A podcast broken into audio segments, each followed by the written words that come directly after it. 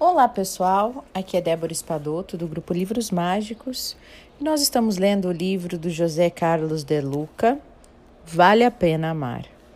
Nós vamos ler o título chamado Escolhas. Uma reunião de urgência foi convocada na cidade espiritual Porto da Paz, erguida no além por seguidores de Francisco de Assis. Samuel, espírito que na terra desempenha a tarefa de anjo guardião, foi chamado à presença de Frei Amâncio, dirigente espiritual da colônia.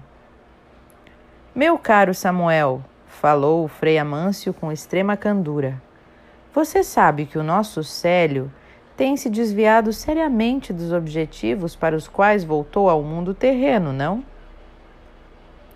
Respondeu Samuel desapontado. Tenho pleno conhecimento disso. Amâncio continuou.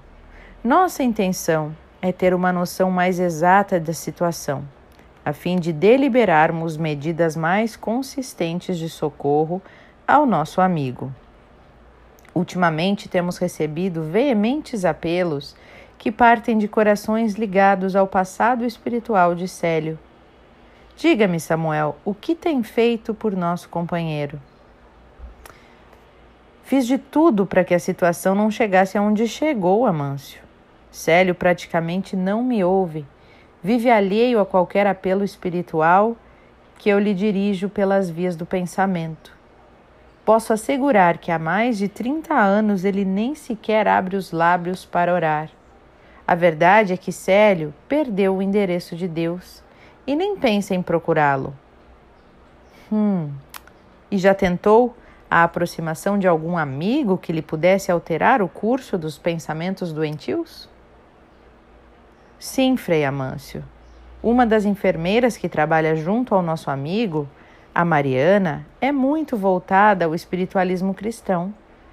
Eu a inspirei para que se aproximasse do Célio e lhe falasse algo sobre a responsabilidade que cada um tem sobre a própria vida, sobre o seu destino, sobre as escolhas que realiza a cada instante e que implicam consequências impostergáveis para quem elege condutas infelizes. E a medida não foi proveitosa, Samuel? Não.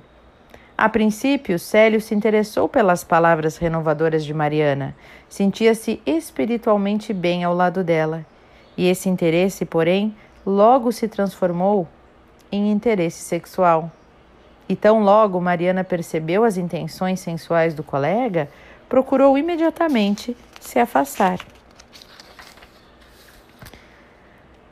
Então, Frei Amâncio observou, extremamente preocupado. É, a situação é muito delicada. Muito, senhor. O senhor bem conhece os antecedentes em jogo.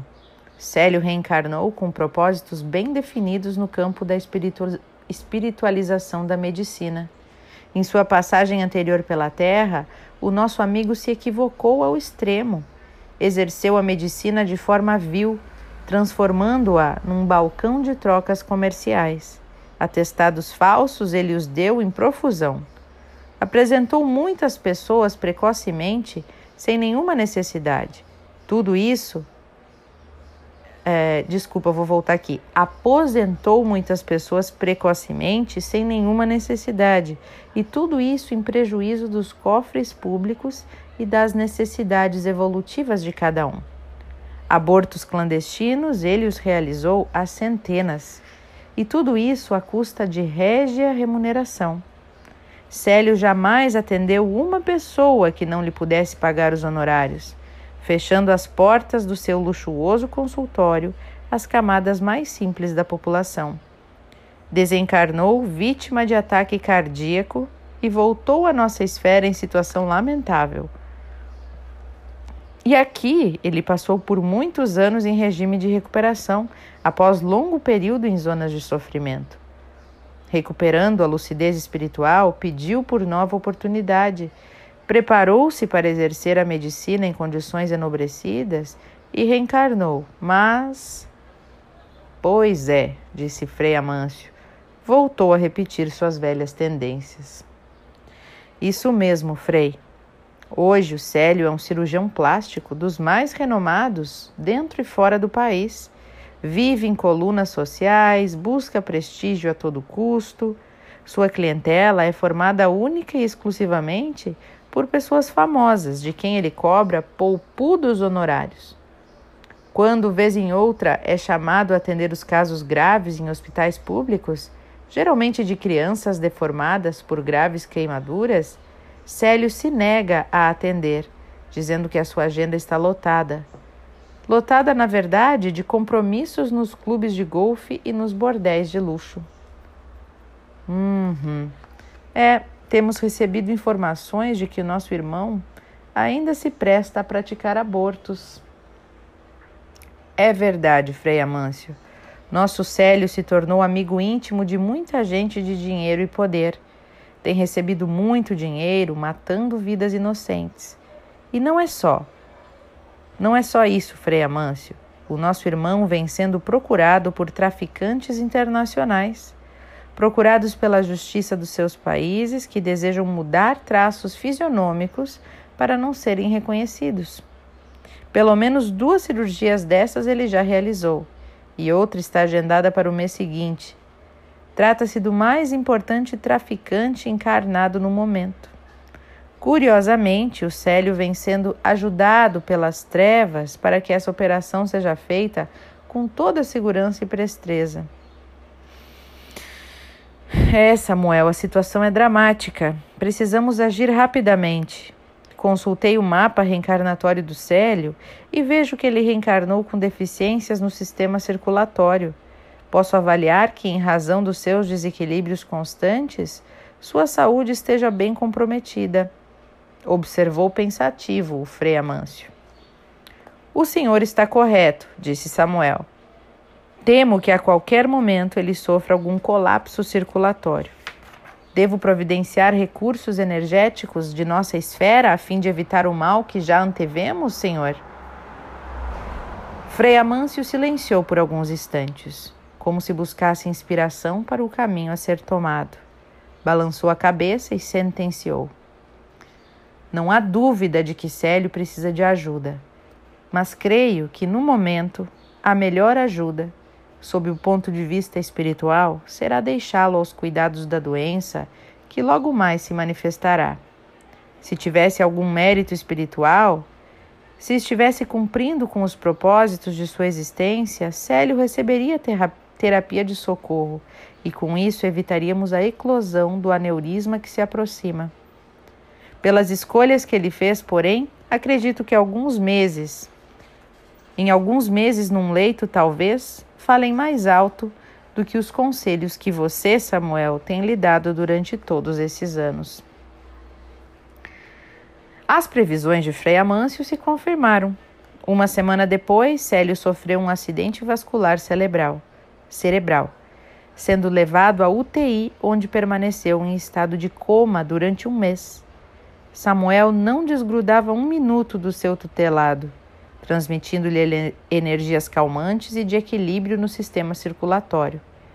Célio conseguiu sair do coma e aos poucos deixou a U T I, graças às cirurgias pelas quais passara e ao apoio espiritual que recebera.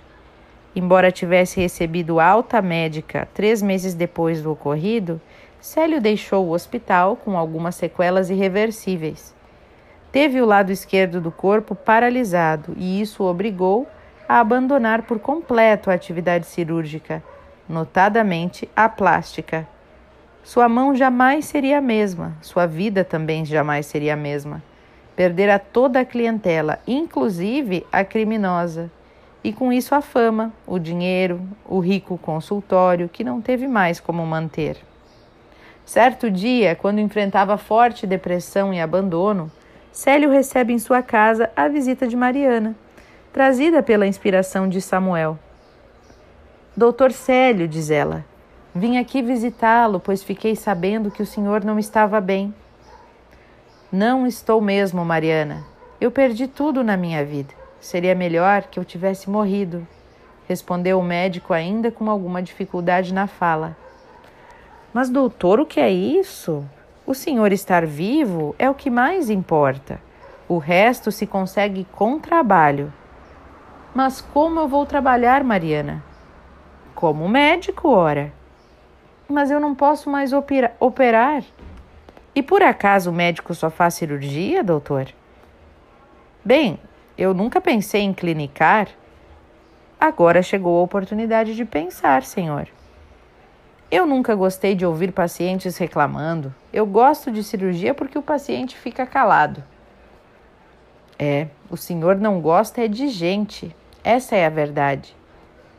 Não concordo, Mariana. Você sabe, eu sempre frequentei muitas festas, vivia rodeado de amigos, colunas sociais.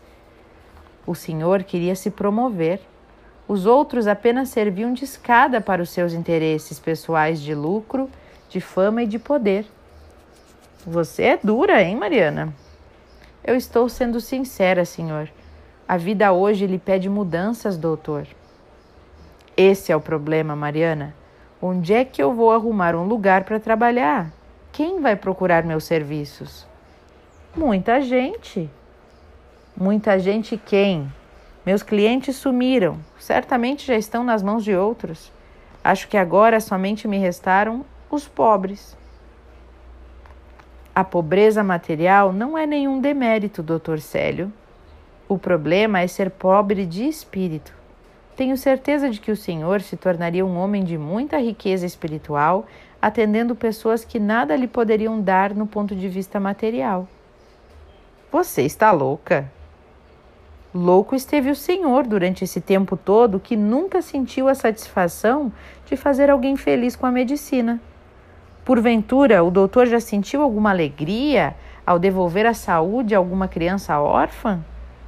Já recebeu um abraço de gratidão de um pai desempregado ao ver o filho liberto de uma grave enfermidade? Por acaso o senhor já tentou minimizar a angústia de alguém que, presen- que, que pressente a própria morte chegar? Já sentiu a alegria de um filho ao ver sua mãe voltar para casa depois de passar meses num hospital à beira da morte? Agora me diga, doutor, o senhor estudou medicina para quê? Para ganhar dinheiro, só isso? É, parece que sim, respondeu o médico profundamente tocado pelas palavras de Mariana. O que o levou à faculdade de medicina, doutor? É, eu queria curar as pessoas e eu confesso que eu queria ficar rico. Tudo bem, o problema é que o amigo inverteu a ordem das prioridades. Quis primeiro ficar rico, esquecendo-se, no entanto, que para um médico o essencial é traba- trabalhar arduamente em favor da cura. A remuneração é importante, mas é apenas consequência de sua missão bem realizada. O desejo de curar, de minimizar as dores alheias, era o propósito de sua vida.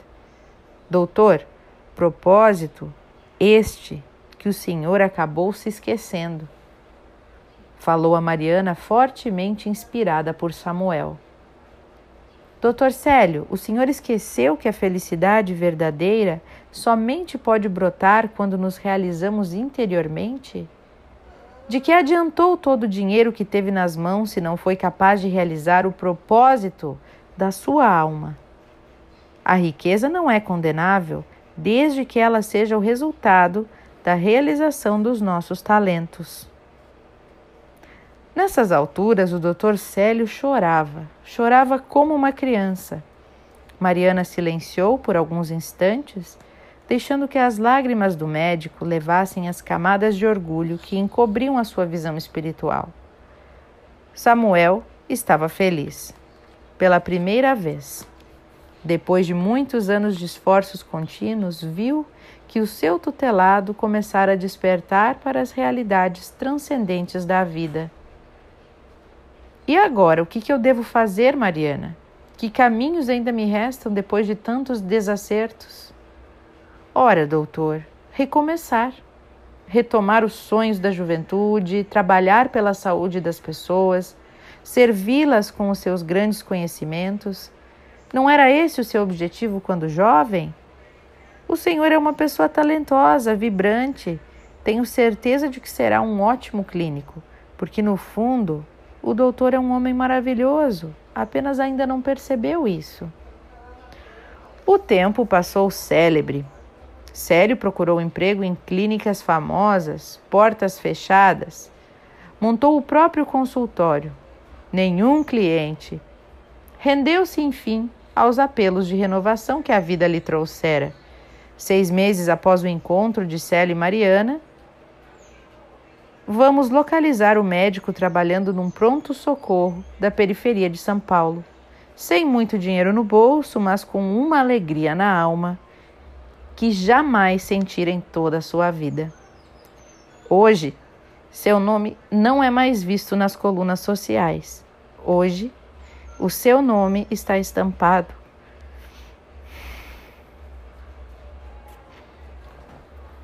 Hoje o seu coração está estampado no coração dos seus pacientes e ele é feliz. Eu deixo vocês com as reflexões dessa mensagem e até o nosso próximo áudio. Eu sempre choro com essas mensagens. Um beijo para todos no coração e até a continuação do nosso livro, que é a última história agora no final. Até logo!